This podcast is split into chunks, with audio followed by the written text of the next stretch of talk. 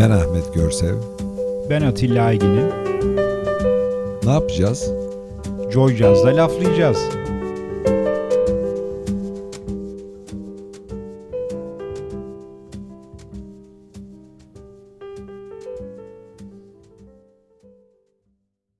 Sevgili LaflaJazz dinleyicilerim, yine sizlerle birlikteyiz. Yepyeni bir programda, bir perşembe akşamı veya cuma sabahı. Cuma sabahçılara günaydın olsun. Evet, perşembe ilk yayını dinleyenlere de iyi geceler, iyi akşamlar diyelim.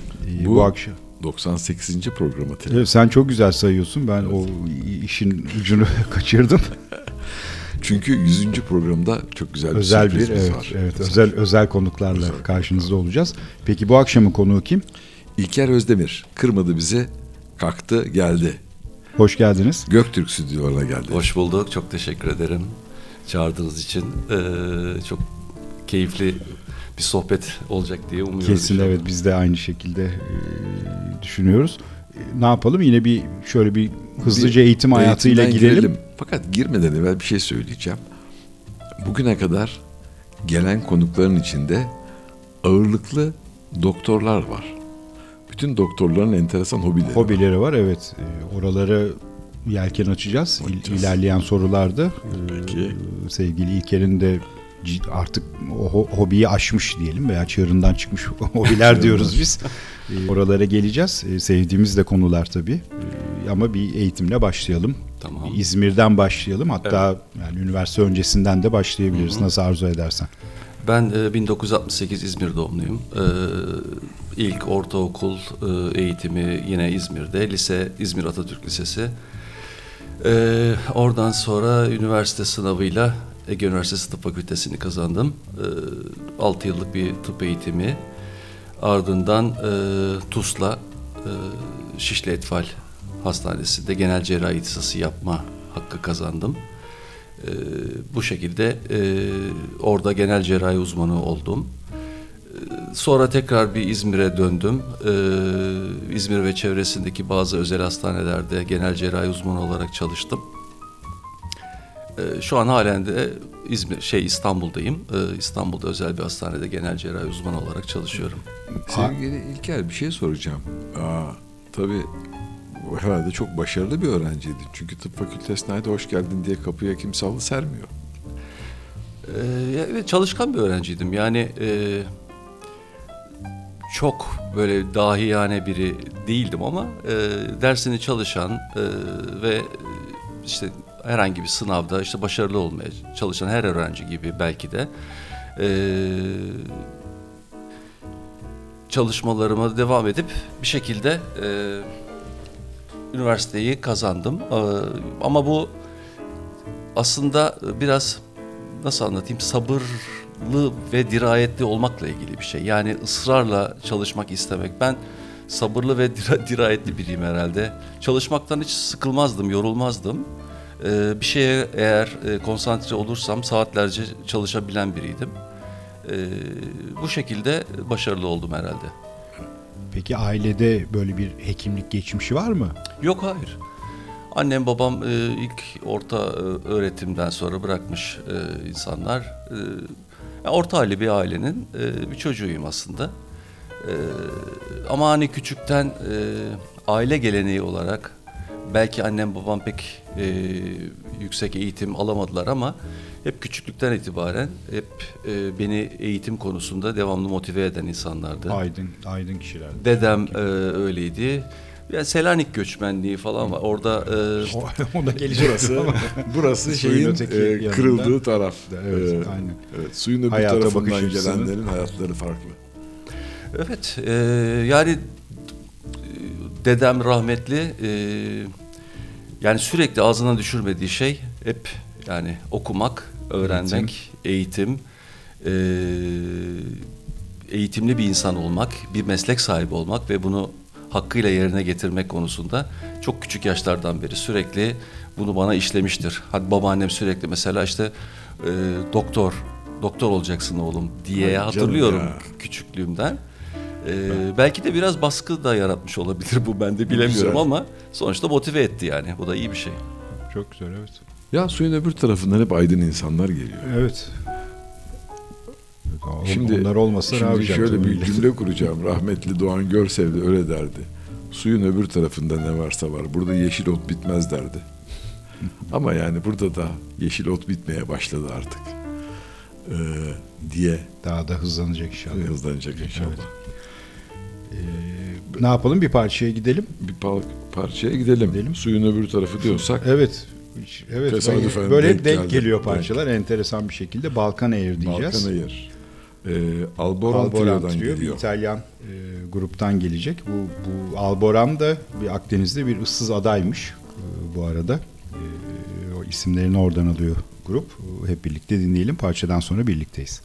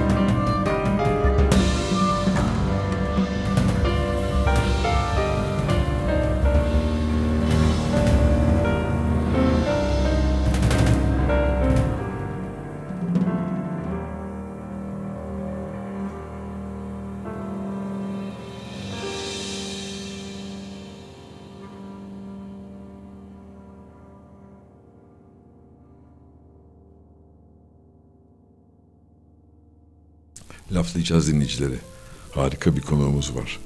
İlker Özdemir kırmadı bizi, geldi. Suyun öbür tarafından İzmir'e geldi, İzmir'den İstanbul'a geldi.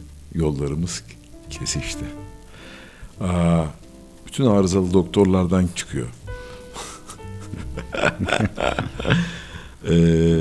Genel cerrahi uzmanı diyoruz. Evet. Doğru bir şeyde bulunduk değil mi? Evet, doğru. Hasta boldur sizde. Yani evet, başında bir genel olunca her türlü her şey için danışılan bir, en azından fikir anlamında bile danışılan bir branş oluyor. Aslında genel cerrahi tabii kısıtlandı. Yani eski yıllara göre mesela şöyle, Şişli Etfal'de benim hocam vardı. İlk Şişli Etfal İhtisas'a başladığımda, Allah rahmet eylesin, herhalde ölmüştür diye düşünüyorum. Çünkü çok bayağı uzun zamanda yaşlıydı Mahmut Hoca. Ben onun yaptığı ameliyat listesini görmüştüm. Yani çocuk cerrahi ameliyatlarından, ortopedi ameliyatlarından, üroloji ameliyatlarından inanılmaz bir çetele tutmuş kendisini. O listeyi görüp gerçekten şaşırmıştım. Şimdi artık oldukça sınırlandı.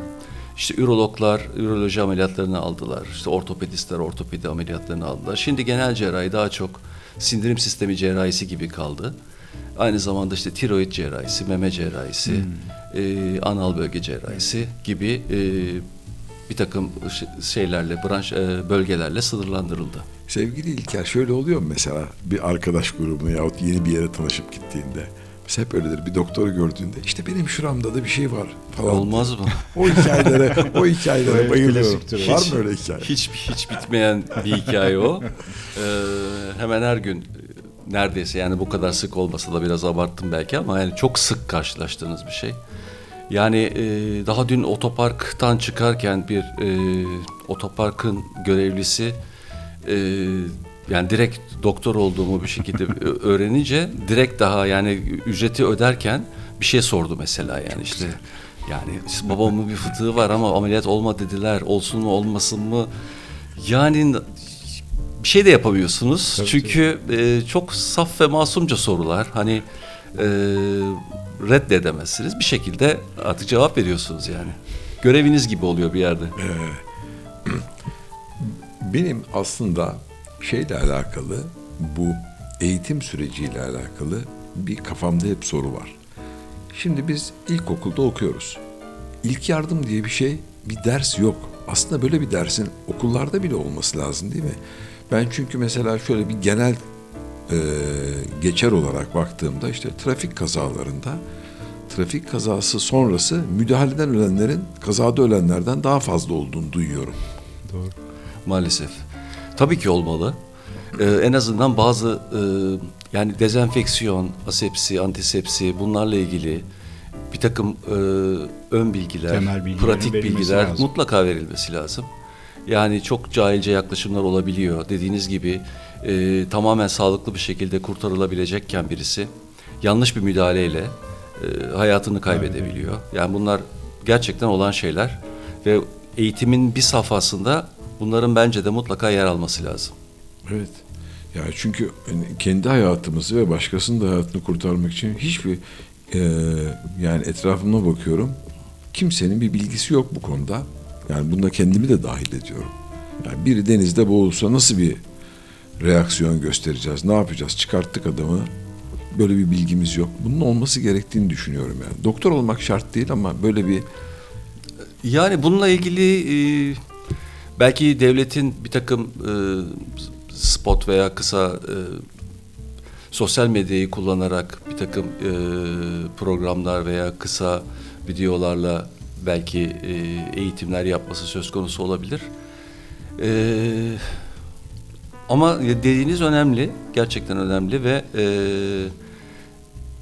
insan hayatının değerli, kıymetli olduğu bir ülkede bu konuyla ilgili mutlaka eğitim şart. Şimdi tam size bu soruyu yönelttiğimde Atilla çıkarttı, önüme bir kart koydu. İlk yardımcı kimlik kartı. Bizim artı şirkette mi yardım eğitim? Evet. Tabii. Artı ilk yardım. Yani eğitim. Biz şeyi bile aldık. Elektrikli şok cihazı eğitimi bile aldık. Senin dediğine çok katılıyorum çünkü... Atilla benim hayatım garantide yani. Aynen, benim yanımdayken garantide, endişe etme.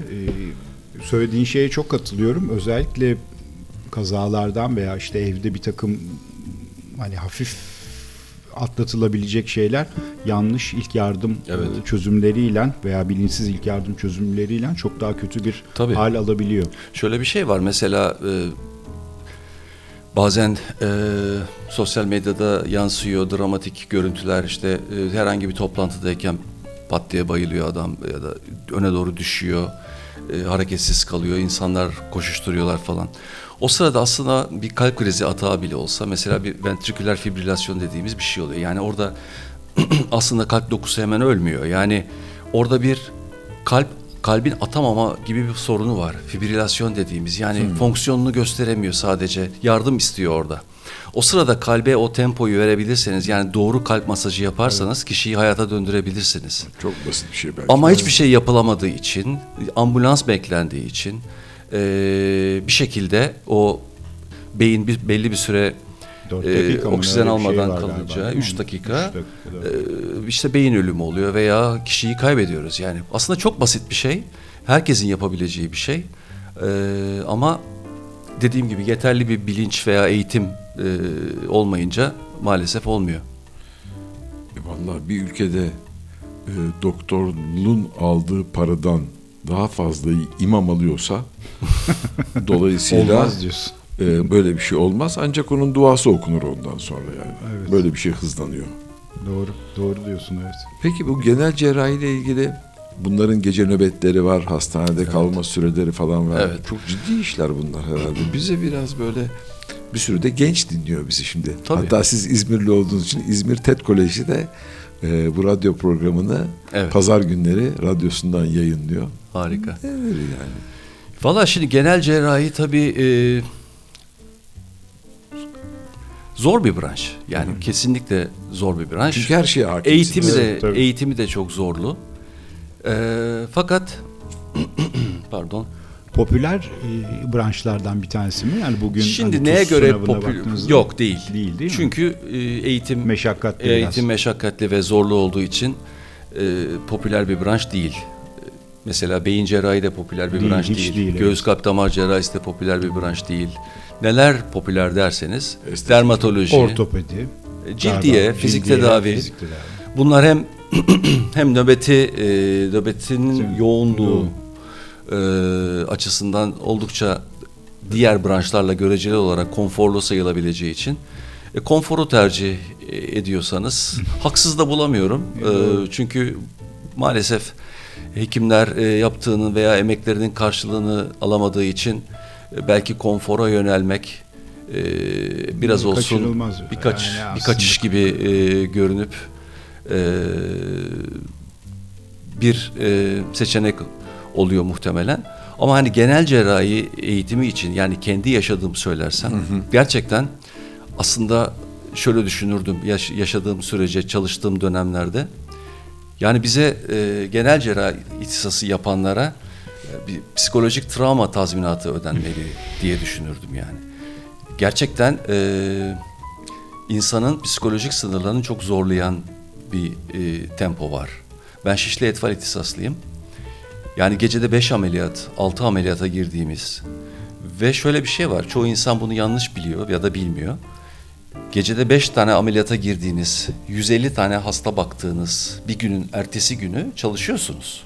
Wow. Yani sabah 7.30-8'de başlıyor yani. Tabii ki sabah 7.30-8'de evinize gitmiyorsunuz. Gidiyorsunuz yani. Evet. Nöbet bitiyor, sonra servise çıkıyorsunuz. Muhtemelen o günde ameliyat günü olur genelde.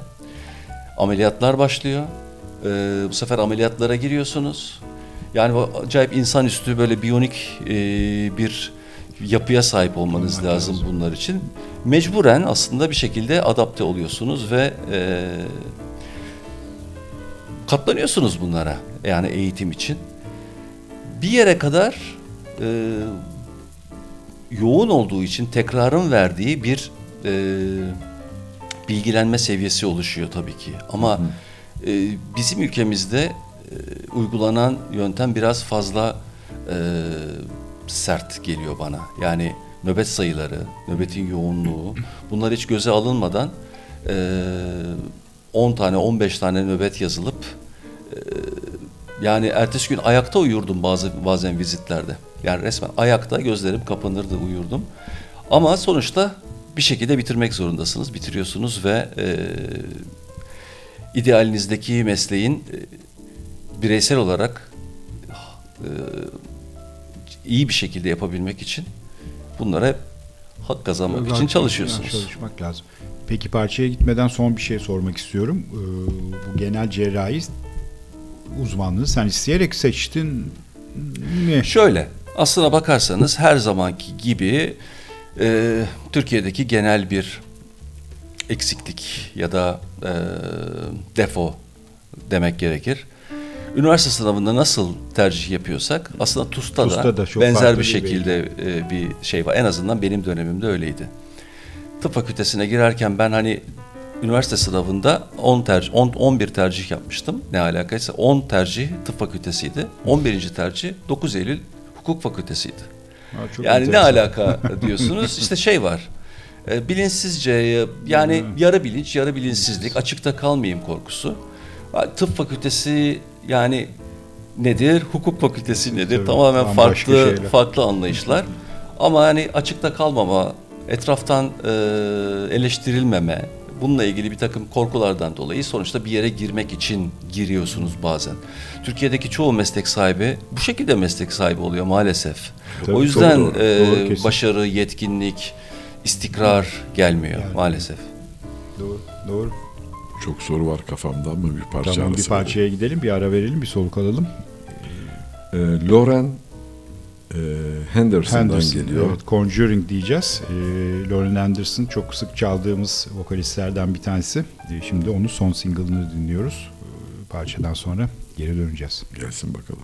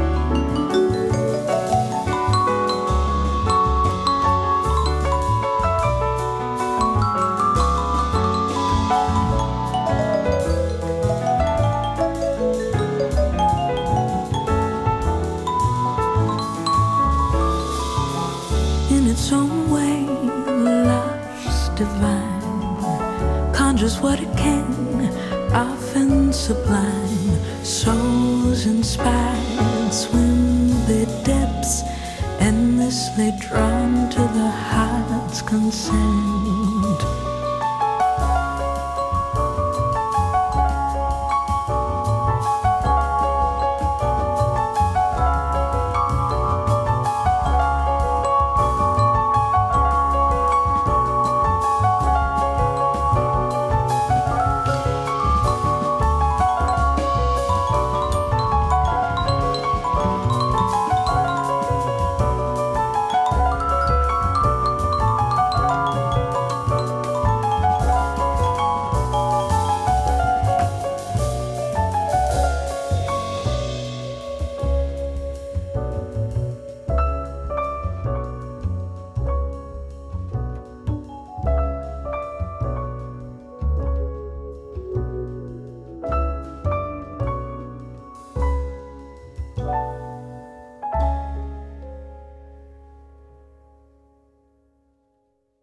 Sevgili LaflaJazz dinleyicilerim, kaldığımız yerden devam ediyoruz keyifli sohbetimize.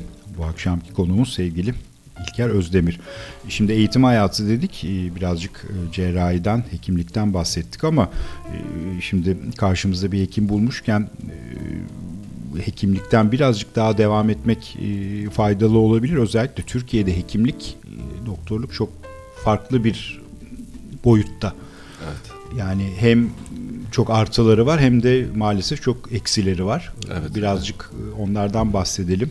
Senin gözlemlerin neler oluyor, neler bitiyor? Vallahi şu an zaten hani gündemde olduğu için de bahsedebiliriz. Yani bir doktor göçü var şu an Türkiye'den dışarıya doğru. Akın akın gidiyor insanlar. Birçok arkadaşım çok güncel olarak yani daha 2-3 ay öncesinde işte Almanya'ya, başka bir ülkeye doktorluk yapmak üzere gidiyorlar. Ya bunun en büyük sebebi maalesef ki bilgiye, tecrübeye değer vermeyi öğrenememiş bir toplum olmamızdan kaynaklanıyor. Bunu üzülerek söylüyorum. Herkesi de dahil etmek istemiyorum tabii. Ama genel olarak bu böyle. Maalesef. Yani şimdi hekimin bir sorumluluğu var zaten. Yani bir ameliyata girerken o sorumlulukla giriyorsunuz. Yani elinizden gelen her şeyi yapmak üzere giriyorsunuz. Ama mesela bazı hastalıklar var. Yani ne yapsanız ne etseniz hastayı kurtaramayacağınız durumlar oluyor. Bunlar üzücü, travmatik şeyler.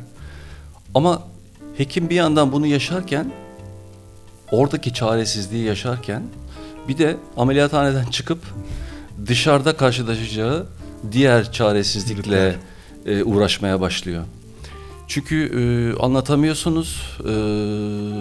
Değer görmüyorsunuz ya da şöyle söyleyeyim yani sanki insanlar size dışarıdan baskı yaparsa veya başınızda beklerse veya tehdit ederse sanki daha iyi bir performans gösterecekmişsiniz gibi bir anlayışla algı var, evet.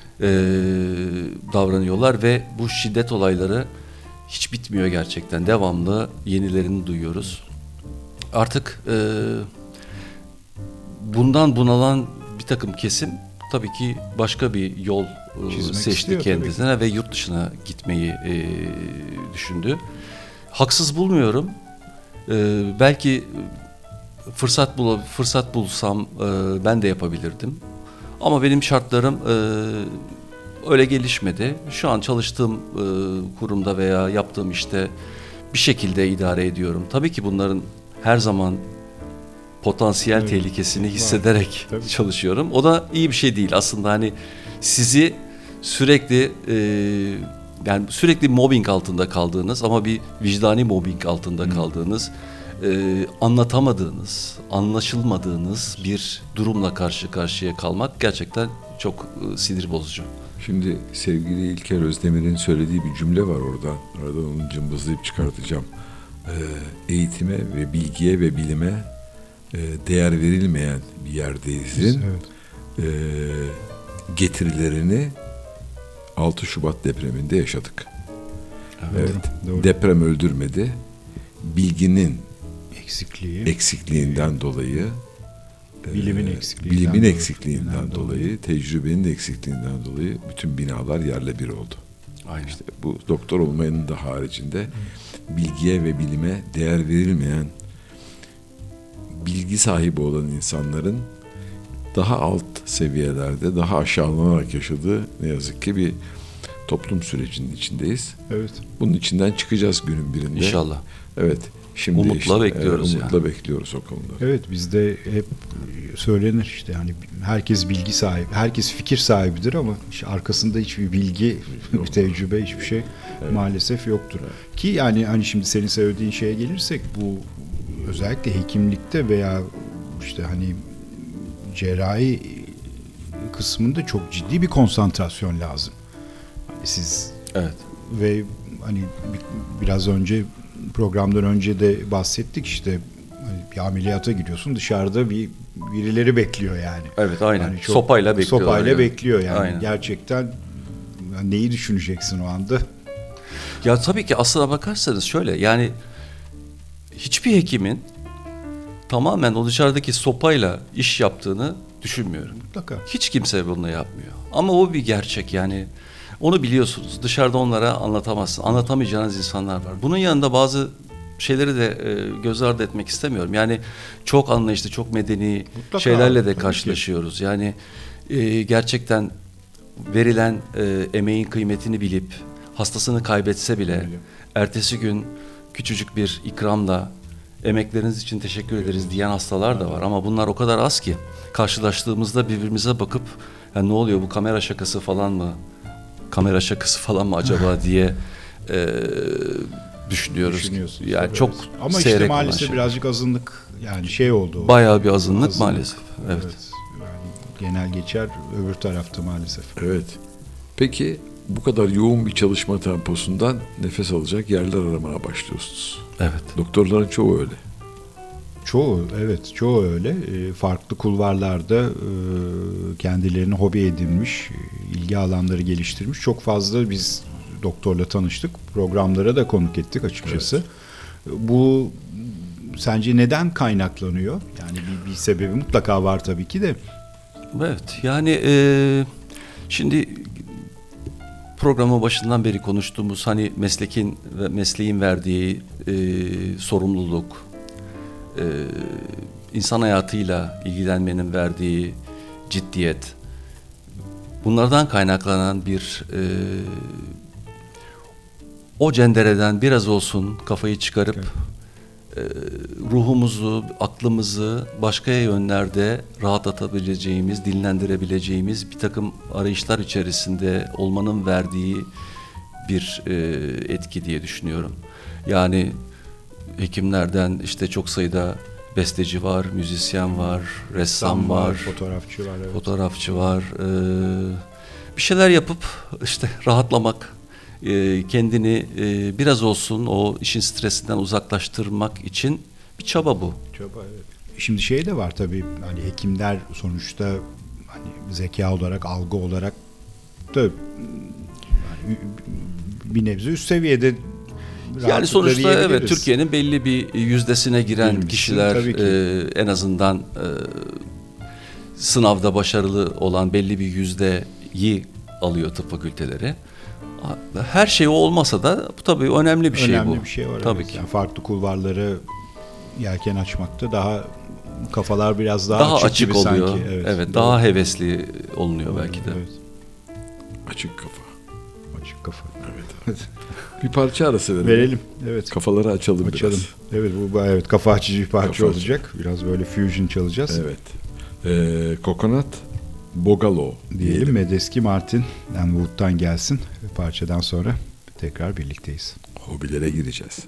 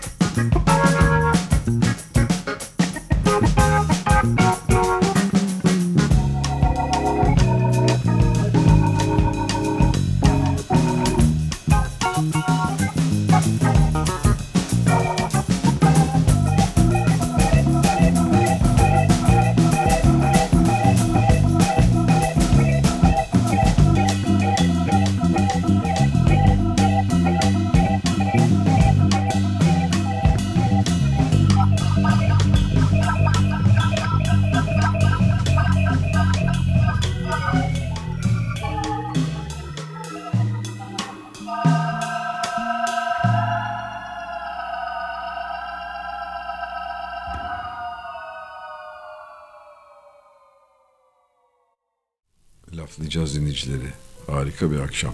Göktürk Stüdyo'ndayız. Bu sefer bardaklarımızın rengi kırmızı oldu. Hobilerden de kırmızıya doğru gideceğiz yavaş yavaş. Evet, sevgili İlker Özdemir'in önce tadımla başlayan, sonra merakla gelişen çok derin bir artık çılgın hobi dediğimiz, değil mi Atilla? Ne diyoruz ona? Kesin ki tabii. Çığırından çıkmış hobi diyelim. Evet. Bir şarap hobisi var. Evet. Nasıl başladı? Nasıl gelişti? Birazcık onu dinleyelim. Evet, nasıl başladı? Aslına bakarsanız şey gibi, yani sonuçta işte üniversite başladı. İşte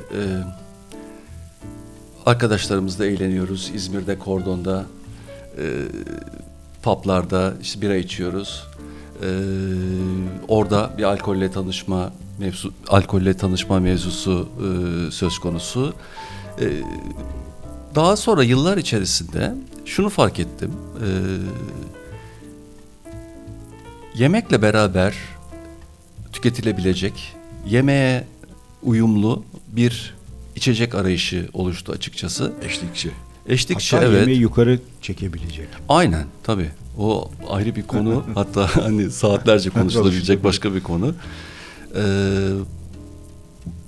Böyle bir ihtiyaç doğdu. Yani filmlerde seyrediyorum. Yabancı işte özellikle şarap ülkelerinde geçen filmlerde, şurada burada Fransa'da işte güzel bir yemek, yanında bir şarap. Ya bunda bir iş olmalı diye düşündüm. Yani bu kadar yaygın, bu medeniyetin göbeğinde insanlar yemekle şarabı eşleştiriyorlarsa ve sürekli bu gözümüzün önüne bu seriliyorsa bunda bir iş var. Sonra bir şarap tatmaya başladım daha doğrusu. Sonra küçük bir kitap aldım. Bu kitap Wine for Dummies diye son derece basit dille anlatılan bir kitaptı. Hatta onu bitirdiğimde bayağı kendimi şarapta bilgi sahibi olduğumu düşünmüştüm. Mesela onu okudum diye işte bir tatilde Roma'ya gittiğimizde bir wine barda tüm arkadaşlarım beni gösterip işte şarabı bu arkadaş seçecek falan demişti. Yani tabii çok naif durumlarmış, onu fark ediyorum şimdi şarabın bitmez tükenmez dünyasını göz önüne aldığımda. Ya oradan bir hiç eksilmeyen bir ivmeyle sürekli gelişti bende bu ilgi. Değişik şarap bölgelerine gitmek, değişik şarapları tatmak.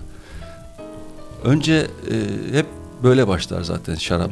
Şaraba başlayanlar da şöyle başlar yani kokulardan başlar. Halbuki o kadar giriş seviyesi ve basit bir şeydir ki şarabı göz önüne aldığınız, şarabın cesametini, yani o kültürün cesametini göz önüne aldığınızda şarabın kadehteki kokusundan yola çıkmak yani şey gibi, alfabesi gibi. İşte bunda işte ayva kokuyor, işte çilek kokuyor, işte papatya kokuyor. Her şeyi o sanılır. Sonra şunu fark ettim. Bundan çok çok daha başka bir şey yani şarap.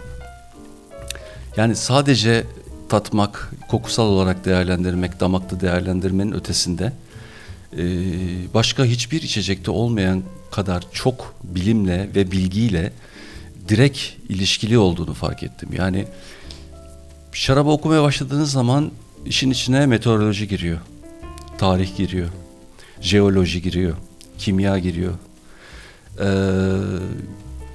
O kadar çok bilimle bir alakası var ki bir yerinden başladığınızda diğer yerler böyle bir sökük gibi sizi alıp içine doğru çekiyor. Jeolojiye merak sarıyorsunuz. Yani neden kirli toprakta işte full body tam gövdeli şaraplar oluyor da neden limestone kireç taşı toprakta daha zarif şeyler oluyor ya da sandy kumlu toprakta şu oluyor. Jeolojiden girdiniz. Sonra sıcak iklim şarapları neden bu kadar gövdeli oluyor? Ya da soğuk iklim şarapları niye bu kadar ağız sulandırıcı oluyor?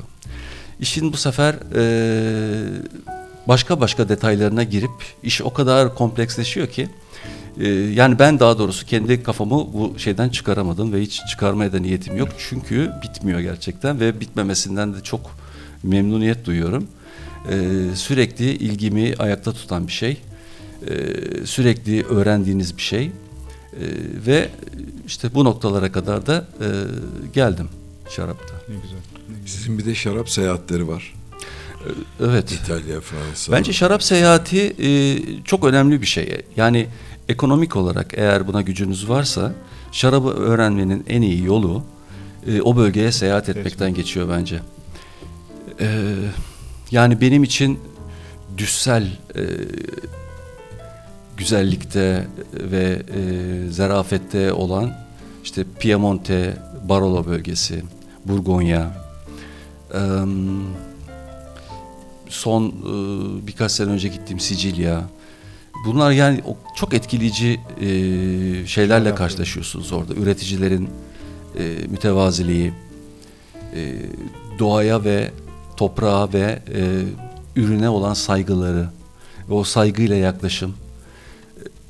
Yani gerçekten insanı kat ve kat daha da aşık eden bir şey haline geliyor. Tabii bu bahsettiğiniz çok derinliği olan kültürler ve gelenek 100 senelik, 200 senelik. Yani. Evet. Aslında o toprak bizim topraklarımızda da bu geçmişte inanılmaz. Üzüm ve şarap. Tabii ki. Sonra bu böyle bir kesintiye uğramış vaziyette. Evet. Fransa'ya sonuçta Fenikeliler götürmüş yani şarabı. Aynen. Anadolu'da.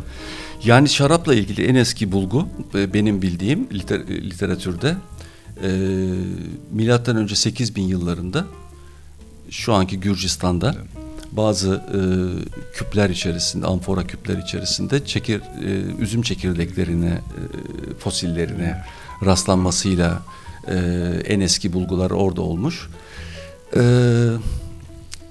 O günden bugüne Anadolu coğrafyası da önemli bir şekilde ev sahipliği yapmış bu şaraba. İyonya toprakları, yani Ege bölgesi, Antik Yunan döneminin Ege bölgesi toprakları, Girit Adası, Midilli Adası, çok ciddi şarap üretimi yapılan yerler, Foça. Bu topraklarda doğan bir şeyi aslında maalesef bir takım sosyal ya da belki daha net söylemek gerekirse dini sebeplerle geri planda kalmasına yol açarak bu tarihi biz kullanamıyoruz halen. Çok kötü. Ya, Türkiye aslında çok ciddi bir şarap ülkesi olabilirmiş. Potansiyeli var kesinlikle. Evet. En azından iklim ve coğrafya olarak. Aynen. Peki bir müzik arası verelim. Yoksa blok falan. Bence müzik arası verelim. Peki, verelim. Ondan sonra gelelim. Peki. Angel Eyes diyelim. Evet. 40'lı yıllardan bir parçanın yeni bir versiyonu. Candy Springs ve Norah Jones birlikte seslendiriyorlar.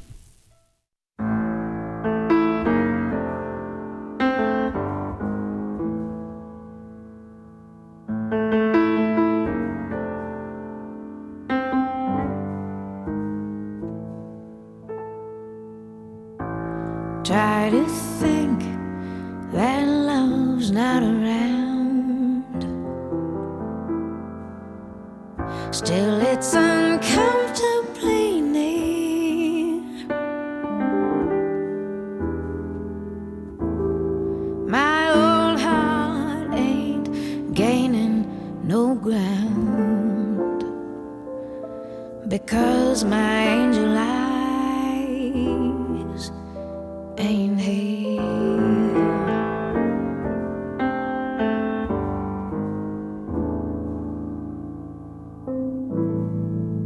Angel eyes, that old devil sent, they glow unbearably bright.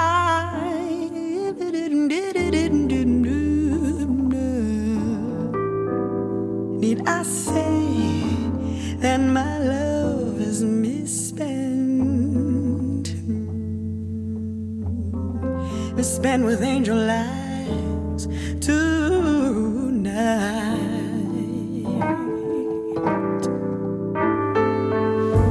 So drink up, all you people.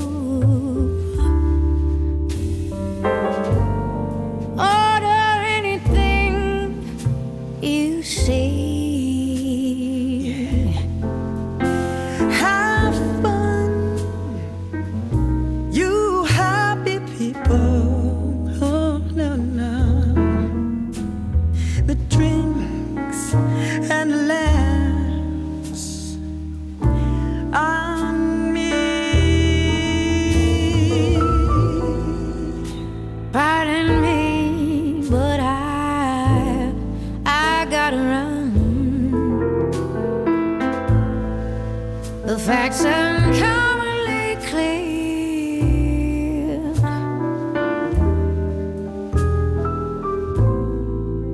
Got to find who's now number one and why my angel eyes ain't here. Yeah.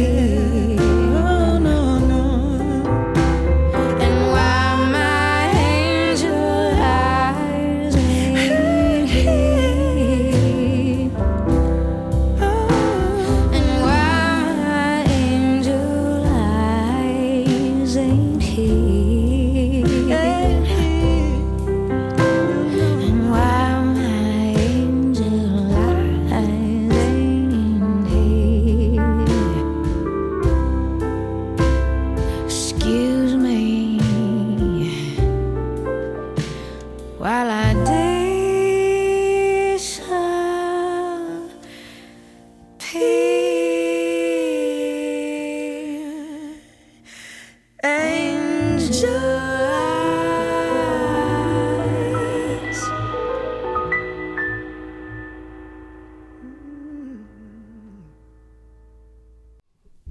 sevgili LaflaJazz dinleyicilerim, kaldığımız yerden devam ediyoruz. Konuğumuz sevgili İlker Özdemir'le sohbetimize. Şimdi şaraptan girdik, şaraptan da devam edeceğiz. Ama sevgili İlker hem bir yani hekim olduğu için hem bir şarap uzmanı olduğu için ona şu soruyu sormak istiyorum. Biraz önce bahsettin işte kokudan, damaktan. Şimdi bu şarabı takdir etmek veya hani şarabı en azından işte iyisini kötüsünü ayırt edebilmek insandan insana çok değişen bir şey midir? Yani bu koku algısı veya tat algısı mutlaka eğitimle bir yere gelinebilir ama hani böyle bir Allah vergisi bir ya benim burnum çok iyidir böyle dedim her şeyin kokusunu alırım diye bir şey var mıdır yani bu dünyada? Evet yani kişiden kişiye değişiyor yani koku algısı. Mesela şaraptaki bazı hatalı kokularda mesela bouchonne dediğimiz TCA molekülü dediğimiz bu şarap mantarından kaynaklı küf kokusu kişiden kişiye algı eşiği çok değişen bir şey. Yani siz bir şeye bouchonne diyebilirsiniz ama yanınızdaki onu algılamayabilir. Buradan geçelim. Koku hassasiyeti yine kişiden kişiye değişen bir şey. Mesela hanımların biraz daha kadınların kokuya koku detaylarına daha hassas olduğu oldukları düşünülüyor. Evet. Sizin algılamadığınız bir kokuyu yanınızdaki kişi algılayabilir. Aslına bakarsanız tabii bunlar aslında hepsi subjektif şeyler. Tabii. Yani ona niye onu algılıyorsun diyemezsiniz. Yani çünkü hatıralarından bir şeyi bile aklına getirmiş olabilir o koku. İşte çocukluğunda yediği bir kızamık şekeri kokusunu algılayabilir. Kızamık şekeri der ama sizin için sadece ve sadece atıyorum çilektir o. O yüzden hani tanımlamalarda bir takım farklılıklar olabilir. Herkesin aslında bir koku hafızası var. Kokudan ziyade bir de şarabın hani damakta aldığımız lezzetlerle ilgili bir yanı da var. Burada aslına bakarsanız tat diye bir şey yok. Yani burnunuzu kapatırsanız ve bir şarabı yudumlarsanız şarabın sadece tatlımsılığını veya belki tuzlumsuluğunu veya onu ekşi olarak tanımlayarak algılayabilirsiniz. Onun dışında hiçbir meyve kokusundan bahsedemezsiniz. Burada damaktayken şarabı hatta şöyle söyleyeyim şarap uzmanları genelde şarabı tadarken şarabı damağa aldıktan sonra böyle biraz garip sesler çıkarabilirler böyle fokur fokur diye. Çünkü şöyle dudaktan hava. Şarap ağızdayken hava çekersiniz içeriye ki o hava retronazal olarak yani burnun arkasından genizden koku molekülleriyle burundaki koku reseptörlerini uyararak oradaki meyve kokularını alarak bunu sanki bir meyve tadı gibi tariflersiniz ama aldığınız şey kokudur aslında. Kişiden kişiye göre değiştiği için şarap beğenilerinde de bir takım şeyler söz konusu olabilir. Ama ben mesela hani şöyle bir klişe bir söz vardır. Yani şarap beğendiğiniz şarap güzel şaraptır. Ya ben bunu çok klişe ve çok pazarlama kafasında bir cümle olarak algılıyorum. Doğru. Bu eğitilebilen bir şey. Yani şarabın kalitesini algılayabilmeniz eğitimle artar ve eğitim aldıkça da şarapta gerçekten daha kaliteli şarapların farkına varmaya başlarsınız. Bunu da şuradan algılıyorum aslında. Genelde beraber şaraba başladığımız ya da uzun yıllardır beraber şarap tattığımız arkadaşlarımız zaman içerisinde hep belli bir yöne doğru evriliyorlar. Nedir bu? Daha zarif, damağı yormayan, ağız sulandırıcı, üzüm karakterini gösteren şaraplara doğru bir yönelim oluyor. Yani şaraba başlıyorsunuz böyle bir şeyleri fark edebilmek önemli. İlk yeni başlayan bir kişi atıyorum bir şaraptaki fıçı kokusunu daha kolay algılayabildiği için, yani çok baskın olarak kullanılıyor genelde maalesef. Oradaki o vanilya, tatlı baharatlar, işte Hindistan cevizleri, çikolata kokuları, bunları algılayabildiği için aslında şaraptan anlamaya başladığını düşünüyor. Yani bir şeyleri tanımlayabildiği için. Fakat bir süre sonra aslında daha çıplak şarapları tattıkça üzümün bir karakteri olduğunu anlamaya başlıyor. Bu sefer o şarabın kokusunu örseleyen fıçı kokusundan uzaklaşmaya başlıyor. Onu istemiyor. Çünkü fıçı kokusu demek aslına bakarsanız son derece tek düze, böyle meşe aromalarının infüze edildiği bir likör gibi alkollü bir içecek haline geliyor. Meşe talaşıyla yapan bile var yani. Yani meşe talaşı işte aşırı fıçı uygulamak. Yani işte yeni fıçıyla çok uzun süreler muamele etmek. Şarabı tamamen üzümün karakterinden uzaklaştırıp başka bir endüstriyel içkiye dönüştürüyormuş gibi geliyor bana ve hiç samimi gelmiyor. Ve şarapta insan geliştikçe, bilgileri arttıkça, tecrübesi arttıkça bunlardan uzaklaşıyor zaten. Direkt şeye yöneliyorsunuz. Böyle çıplak bana üzümün karakterini yansıtabilecek. Evet. Üzümü tanımak istiyorsunuz. Yani o üzümün kokusunu aldığınız zaman onun hakkında yorum yapabilecek bir takım ipuçları istiyorsunuz. O ipuçları verebilmesi için şarabın iyi bir şarap olması gerekiyor. Yani bir çilek kokusu, bir kiraz kokusu, kiraz ve çileğin de farklı yorumları var. Yani çilek gibi çilek kokan çilek var. Kasada biraz beklemiş, hafif üzeri böyle yeşillenmiş, bozulmaya yüz tutmuş çilek var. Kurutulmuş çilek var, çilek reçeli var. Öyle olunca işte buradan size aslında bir sürü bilgi uyarısı geliyor, uyarı geliyor.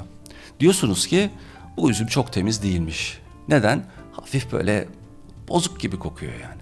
Ama bunları anlamak için bir tecrübe gerekiyor. Yani bu kolay da değil. Yani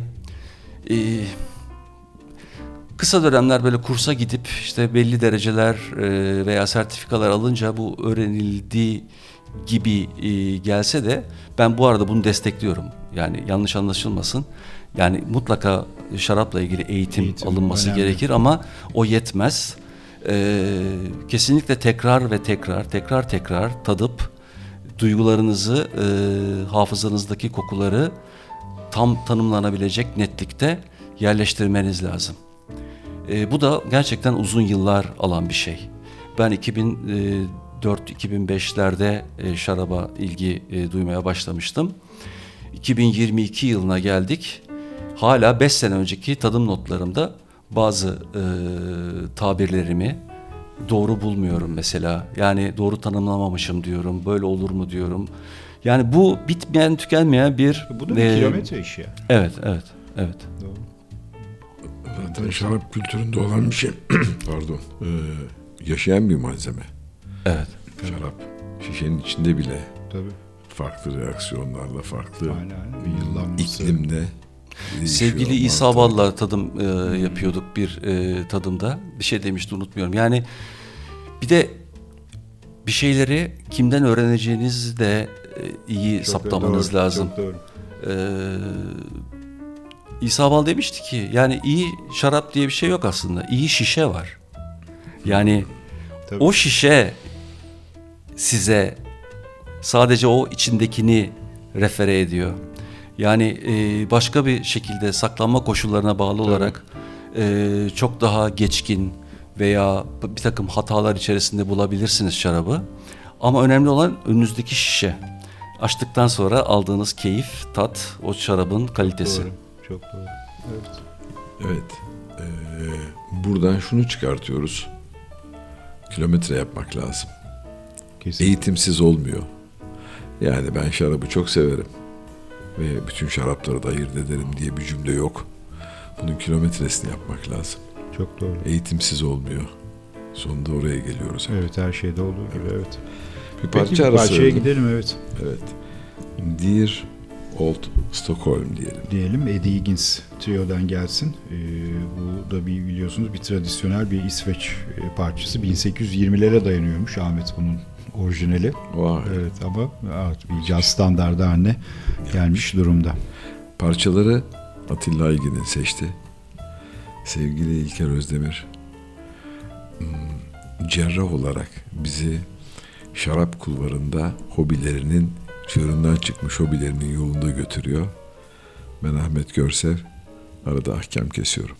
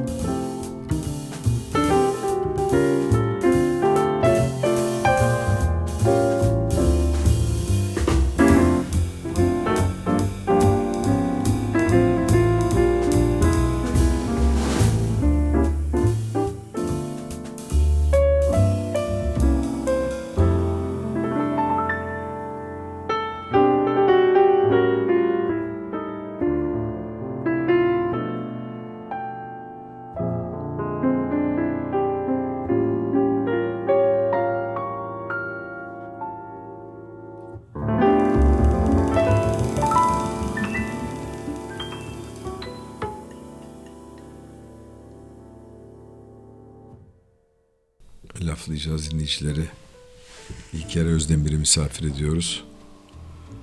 Şaraptan girdik, hobi dedik, çığırından çıktı hobi. Sevgili İlker, Şarap Uzmanları Derneği kuruculuğu ile ve bir de bunun eğitimciliği tarafı var. Evet. Nasıl başladı bu? Çünkü herkes kafası kesik tavuk gibi böyle tek başına bir şey yapmak yerine bence çatı altında ve birbirleriyle de ilişkisi ve alışverişi olacak bir şekilde olması lazım. Evet. Aslında dünyada ortaklıkların en kısa sürdüğü ülkelerden bir tanesi Türkiye'ymiş. Çünkü herkes bir anda ya başkasına ne gerek var ki bu işe en iyi ben biliyorum. Ben oldum mantığı bizde çok ağır basar değil mi? Ağır basar. Zaten o yüzden değil mi Atilla? 100 senelik restoran yok. Öyle tabii. Aynen. 100 senelik restorandan vazgeçtim. 100 senelik işletme yok. Yok tabii. Aynen. Peki biz işin güzel tarafına bakalım. Şarap Uzmanları Derneği nasıl başladı, nasıl gelişti? Evet, Şarap Uzmanları Derneği sevgili Turgut Tokgöz'ün ön ayak olduğu bir girişim. Turgut da bizim misafirlerimizdendi. Öyle mi? Tabii. Evet. Sevgili Turgut hatta şu an Master of Wine eğitimi alıyor. Avustralya'da. Evet, Avustralya'ya geçti galiba şimdi. Evet. Bir gün bir telefon aldım kendisinden. Bu şarap camiasında hani birbirimizi tanıyıp beraber tadım yaptığımız, işte birbirlerimizin bilgi alışverişi yaptığımız kişiler olarak böyle bir girişimde bulunmak istediğini söyledi. Ben de hayal zevkle olur diye karşıladım. Ondan sonra daha birkaç kişi daha var. İşte Murat Mumcuoğlu, birkaç kişi daha, işte kimdi? Şimdi aklıma gelmedi ismi. Beraber bir oluşum içerisine girmeye karar verdik. Buradaki amaç şarabın gelişi güzel bir içki olarak değerlendirilmesinden ziyade bir eğitimle gelişebilen bir kültür olduğunu, neredeyse bir bilim olduğunu bir şekilde katılımcılarımız aracılığıyla bunu yaymak, ortak tadım etkinlikleri düzenlemek, eğitim etkinlikleri düzenlemek, hep beraber bilgi alışverişinde olarak herkesin sinerjik bir etkiyle şarap bilgisini, şarap tadım değerlendirmelerini geliştirip arttırmak ve bu sayede toplumda çok küçük bir çekirdek olmasına rağmen bunun giderek yayılacağını, büyüyeceğini hedefleyerek bir şarap bilinci, şarap kültürü aşılamaya çalışma amacıyla kurduk ve burada şarap eğitimini özellikle motive etmeye çalışıyoruz ve katılımcılarımız, dernek üyelerimiz genelde daha doğrusu şart koştuğumuz bir şey belli seviyede şarap eğitimi almış olmaları.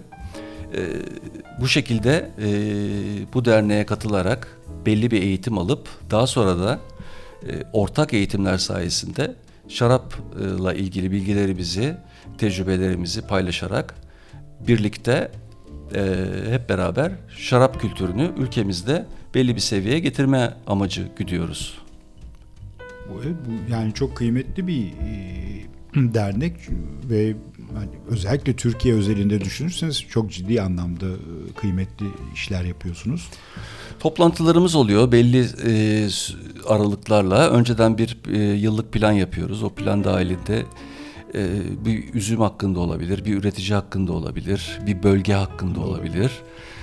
Maalesef bu pandemi sebebiyle birçok son 1,5-2 yıldaki çalışmalarımızın çoğunu online yapmak zorunda kaldık.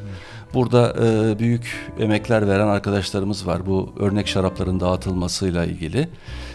Çok küçük şişelerde örnek şarapları dağıtıp herkesin aynı şarabı tatmasını sağlıyoruz ve bu tadım sırasında işte bir takım bilgiler verilerek herkesin açık bir tartışma ortamı içerisinde tartışarak, fikir alışverişinde bulunarak eğitim almasını sağlamaya çalışıyoruz. Bu derneğe yabancılardan hiç katılım oluyor mu? Yani Türk üzümleri, Türk şarapları nasıldır? Bununla alakalı böyle. Yani yabancı uyruklu arkadaşlarımız var. Hı-hı. Türkiye'de yaşayanlar. Ama hani dernek çatısı altında özellikle yurt dışından bir katılım şeyimiz yok. Evet. Aslında Türk şarapları diyelim, bizim yerel üzümlerle yapılmış şarapların yurt dışına tanıtımı peki nasıl? Şimdi yurt dışında bazı yarışmalar oluyor. O yarışmalara katılıyor üreticilerimiz. Hı hı. Yani aslına bakarsanız neredeyse belki de tek pazarlama yolları. Hı. İşte o yarışmalarda aldıkları dereceleri bir takım küçük etiketlerle şişelerin üzerine yapıştırıp pazarlamada bir avantaj elde etmeye çalışıyorlar. Tabii bilinmeyen şeyler de var. Yani bu yarışmaların çoğu aslına bakarsanız tamamen pazarlama üzerine kurulmuş. Yani şarap kalitesini bize çok doğru olarak yansıtan değerlendirmeler değil. Yani bunu çok net söyleyebilirim. Yani dünyaca ünlü tanınmış bir takım kritikler, şarap değerlendirmeleri yapan siteler var. İşte Robert Parker, Wine Spectator, Wine Enthusiast, işte kişiler var, Vinöz var, Jeb Dunnock var, bir sürü insan var, James Suckling var. Bunlar tam bazıları da biraz ticariye dönüyorlar ama yine de ben özellikle Robert Parker ve Wine Spectator gibi, Decanter gibi bir takım değerlendirmelerin daha gerçekçi yapılabildiğini düşünüyorum. Şimdi orada çünkü şöyle bir şey var, bir feedback var. Yani siz Avrupa'da bir şarap değerlendirmesi yapıyorsanız ve bu değerlendirmeye dayanarak tüketiciler şarap satın alıyorlarsa bunu beğenmedikleri zaman bir feedback yapıp sizin reytinginizi düşürürler. Yani çünkü Avrupa'da şarap bir gelenek.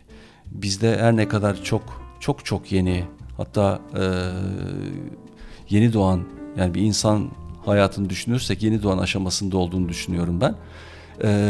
Avrupa ise bununla, çocuklar şarapla doğmuşlar. Yani yüzyıllardır şarapla doğmuşlar ve belli bir şarap kalite algıları var.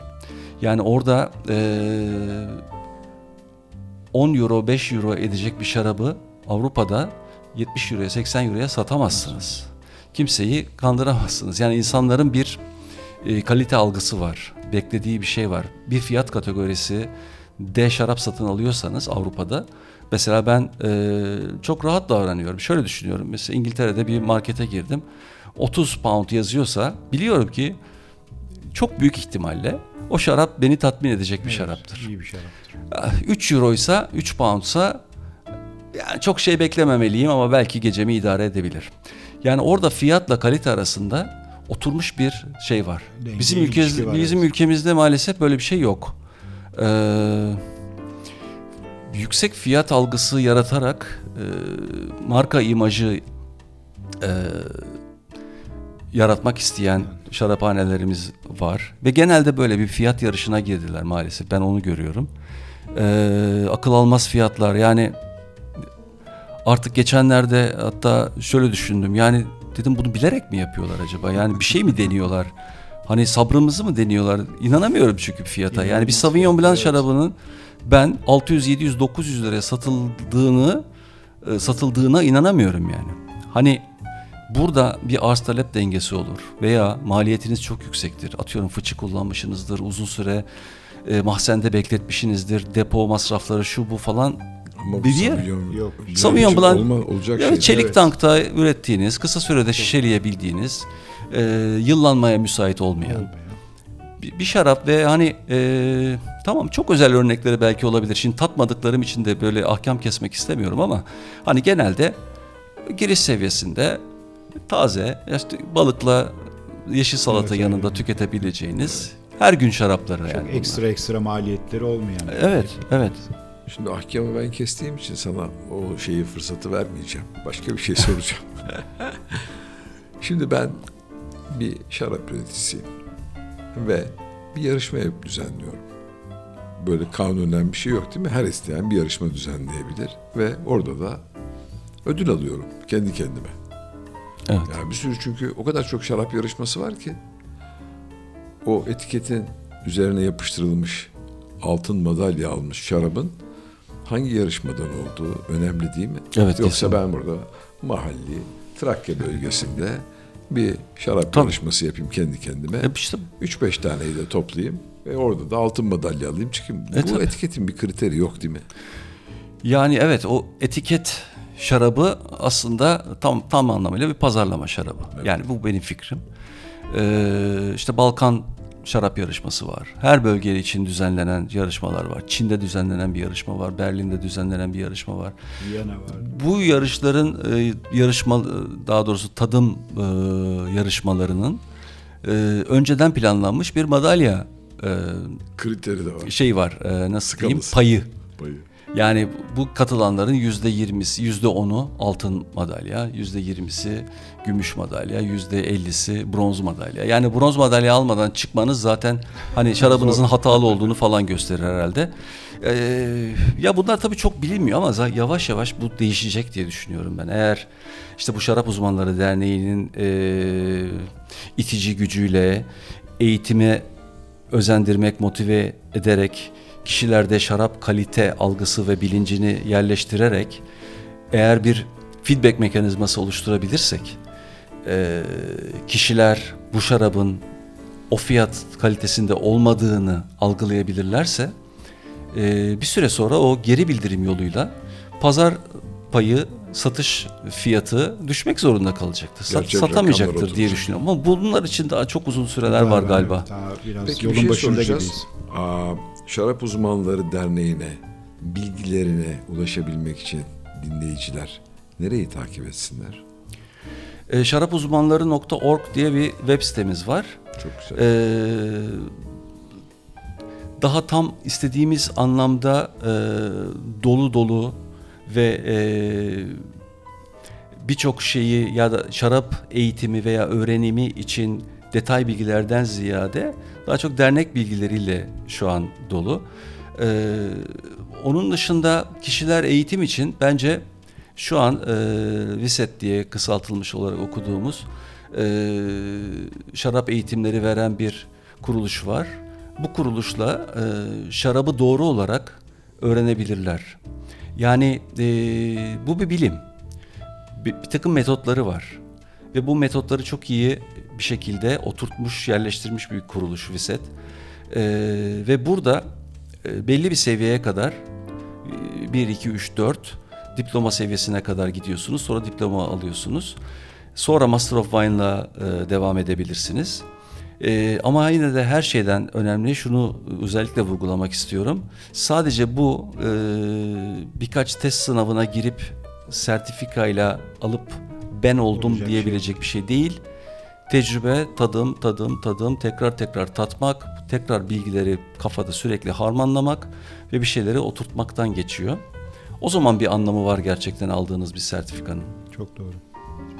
Yani bunu kısaca herkesin anlayabileceği bir şekilde özetlemek gerekirse ehliyet alınca iyi araba kullanıyordu durumu değil. Aynen. Doğru.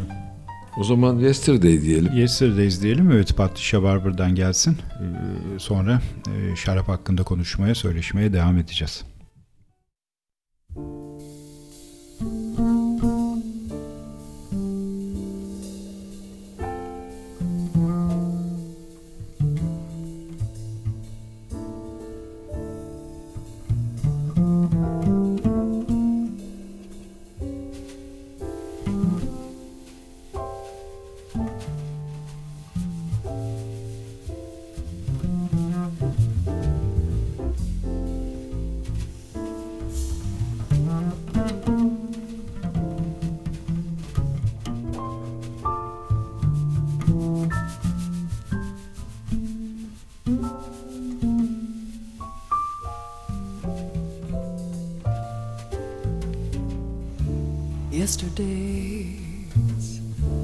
Yesterday's days I knew as happy, sweet, sequestered days, olden days, golden days, days of mad romance and love.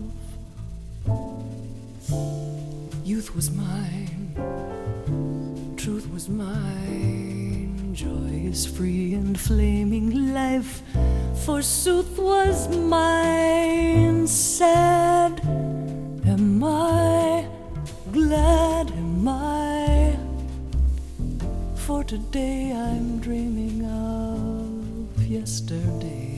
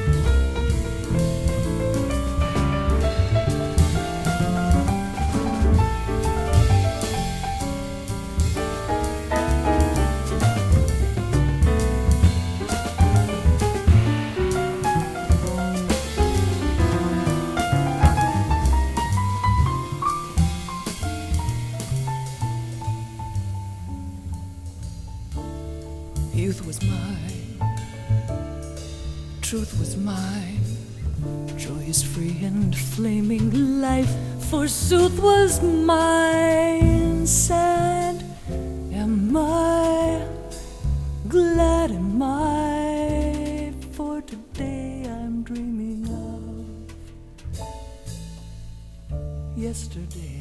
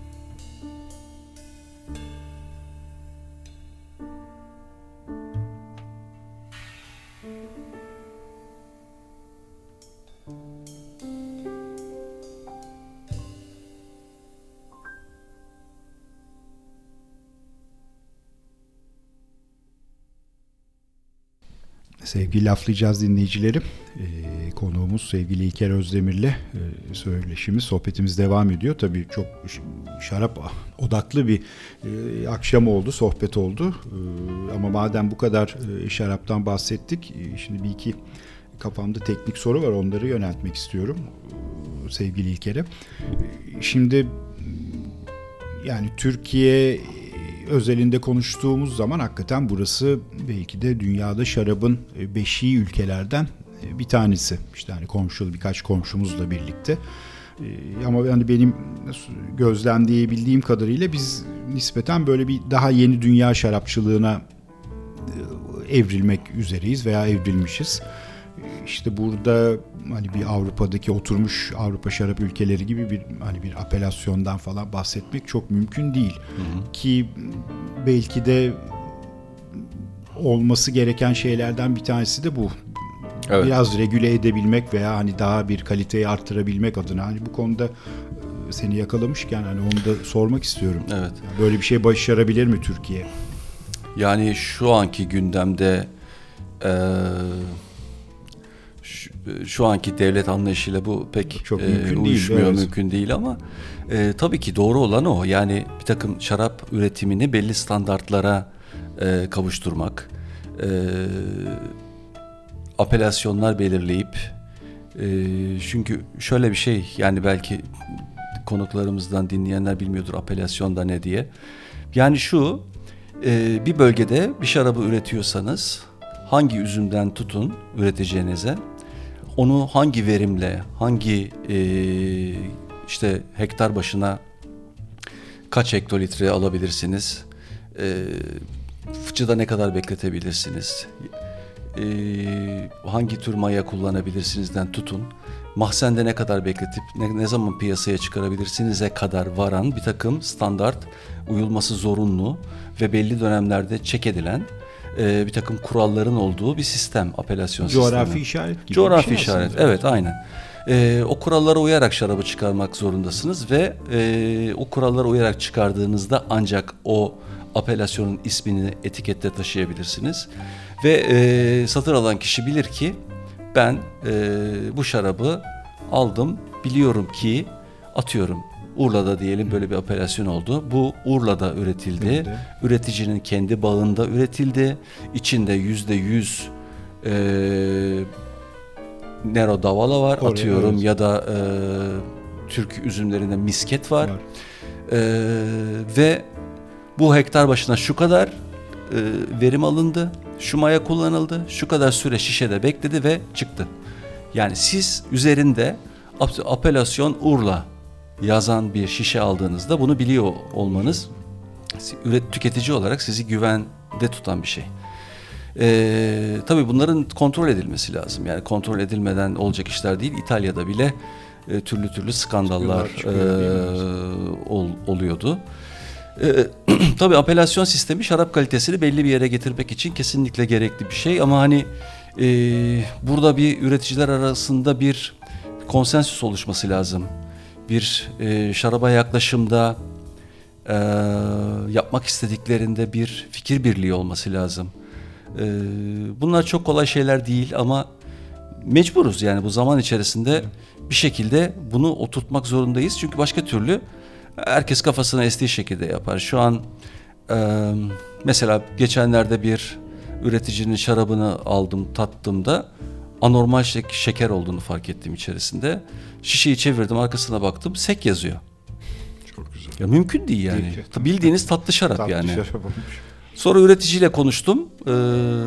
Dedi ki biz onu değiştirmedik. İşte etiketler basılmıştı ama dedim yani ufak tefek hani alkol 14 olur da 13,5'luk etiket vardı. Yani bu da olmazdı hani.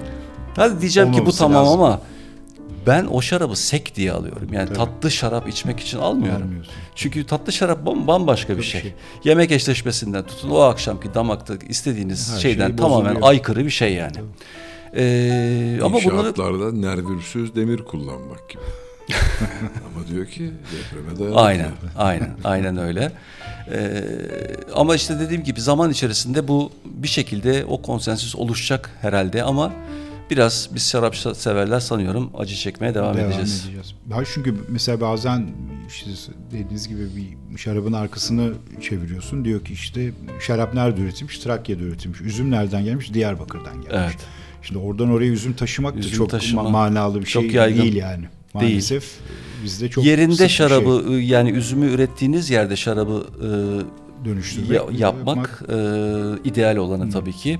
Çünkü yolculuk sırasında üzümler hasarlanabiliyorlar, ezilebiliyorlar.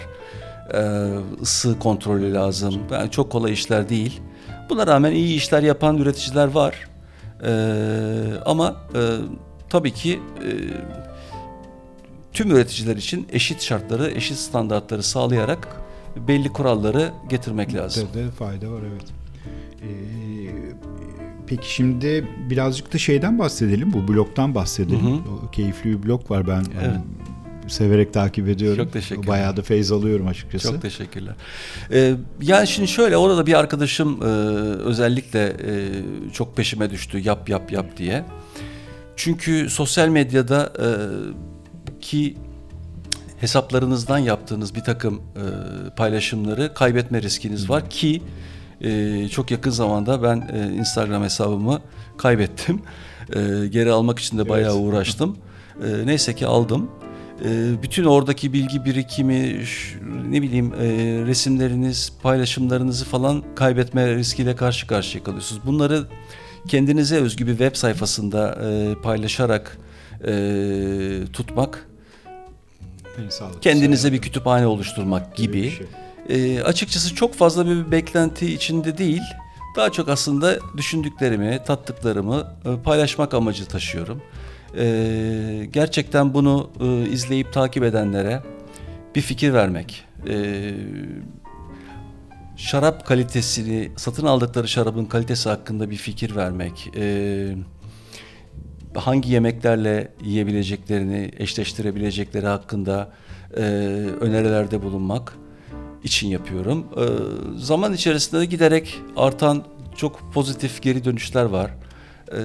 Çok keyif alıyorum ben onu orada şarap severlerle paylaşmaktan ve hep sürekli bir şeyler üretmeye çalışıyorum. Yani boş paylaşım yapmak istemiyorum açıkçası. Mesela en azından bir şarabı tadarken bile onun üzümünün karakter özelliklerinden bahsetmek istiyorum ya da bir şarap yapım tekniğinden bahsetmek istiyorum ki bir cümle bile olsa şarap yapımı, kültürü, kalitesi hakkında bir fikir verebilmek için. Çok şükür. Burada dinleyicilerin kulağına kar suyu kaçar. Peki, şimdi bütün bu bahsettiklerinizin hepsi dijital ortamda. Bunu böyle bir basılı hale getirecek. Herkesin kaldırıp kütüphanesine koyup ara ara çekip okuyacak. Evet. Üzerinde sadece İlker Özdemir yazan, başında doktor ifadesi olmadan bir kitap. Aynen. Gelecek mi? Şimdi şöyle, sürekli kafamda projeler var. Yani açıkçası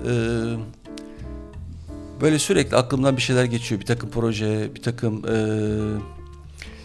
modeller.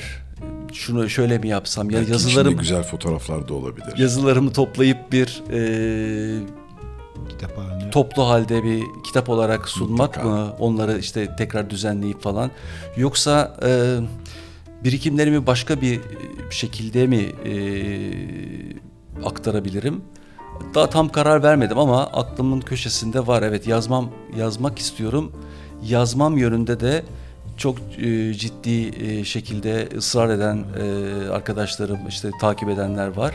Biz de katılalım o ısrarcılara. Çok teşekkür ederim. İstiyorum gerçekten, çünkü şarap özel bir şey. Yani sizi aslında medeniyete yaklaştıran bir şey. Yani onu anlarsanız eğer, o kültürün içine girerseniz sanki o köşelerinizden ne diyeyim o sert tavırdan uzaklaşabilirsiniz. Daha yumuşak, daha soft, daha hoşgörülü. Mesela bu kültürde olan biri yaya geçtiğinde en azından yaya yol verir. Evet. Çok güzel bağlantı. Evet. Aynen. Ben bunların dijital ortamda olmasından çok korkuyorum. Bu bilgiler uçuyor.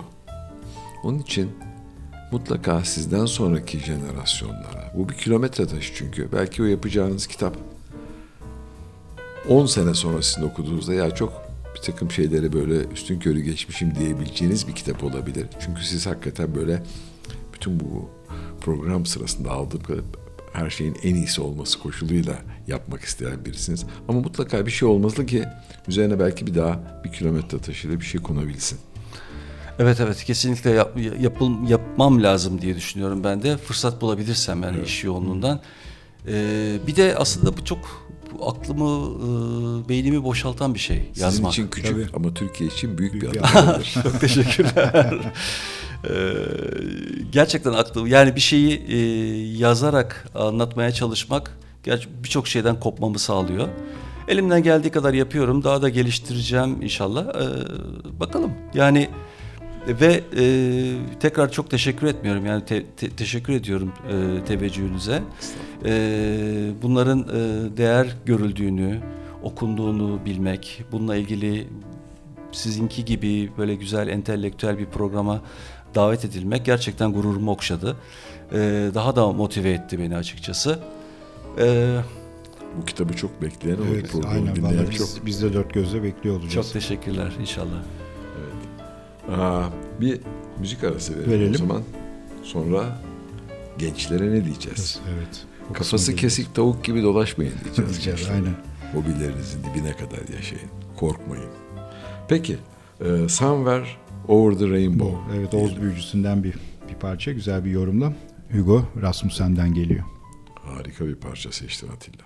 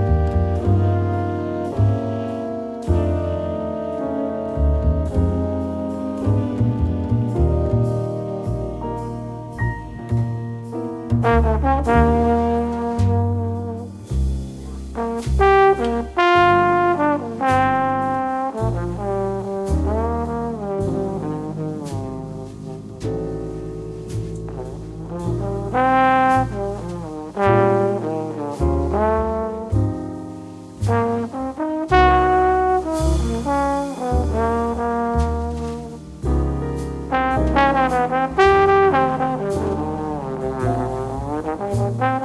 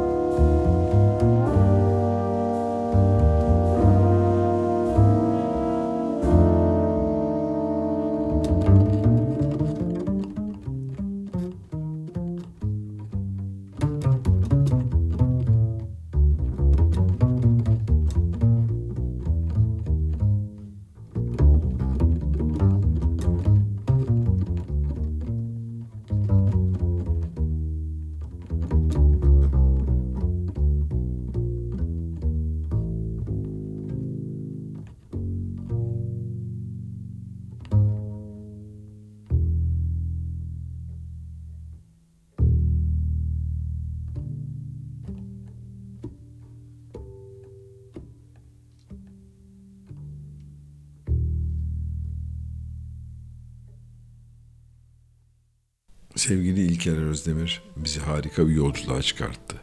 İçinde sadece kırmızı olmayan, bilimin bütün unsurlarını taşıyan bir damak tadının peşinde koştuk.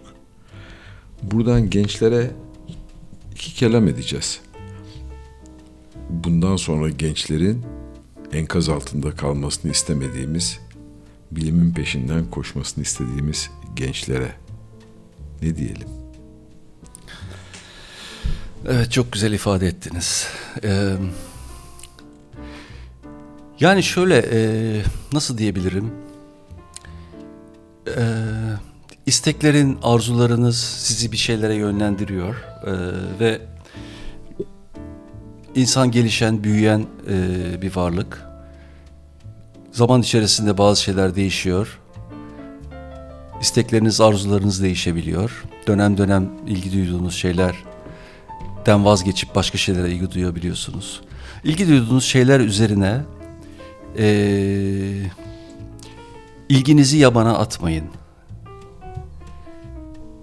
O ilgiyi geliştirmek için çaba sarf edin.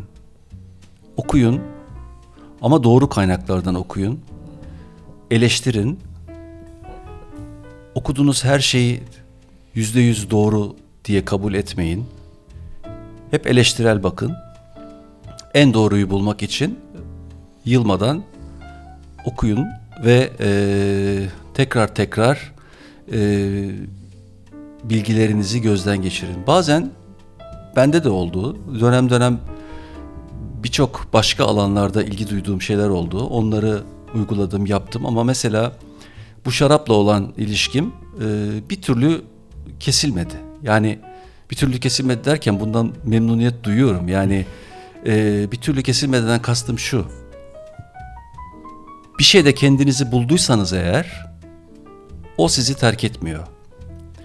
Siz de ona itaat edin ve tüm tutkunuzla okuyun, tecrübe edin, peşini bırakmayın. Çünkü sizi hayatın zorluklarından, güçlüklerinden, üzüntülerinden bir nebze olsun alıkoyacak şeyler bu keyif aldığınız, zorlukları unuttuğunuz, size unutturan, hafifleten hobileriniz, ilgi alanlarınız. Bunu söylemek istiyorum gençlere. Çok güzel özetledi abi, değil mi İlker? Yani cümleyi bölmeden evet, tüylerim diken diken olarak dinledim. Sevgili İlker Özdemir, yüreğine sağlık. Çok teşekkür ederim. Çok teşekkürler. Ağzınıza sağlık, ayağınıza sağlık. İzmirli doktordan, evet, İstanbul'a misafir ettiğimiz bir doktordan. Bu program aynı zamanda İzmir TED Koleji Radyosu'ndan da pazar günleri yayınlanıyor. İzmirli öğrencilere ve bizi dinleyen, kulağına kar suyu kaçan herkese güzel bir akşam diliyoruz. Özellikle. Evet. Son parçamız yine bir Türk sanatçıdan. Çok sevdiğimiz bir evet, caz ustasından. Evet. İlhan Erşahin'den geliyor. Gelecek. Enniyor parçamızın ismi. Tekrar çok teşekkür ederiz. Ben çok teşekkür ederim. Çok teşekkürler. Görüşmek üzere. İyi akşamlar. Sevgili dinleyicilere de iyi geceler diyelim. Herkes iyi haftalar acayip, olsun. Herkes acayip keyif aldı.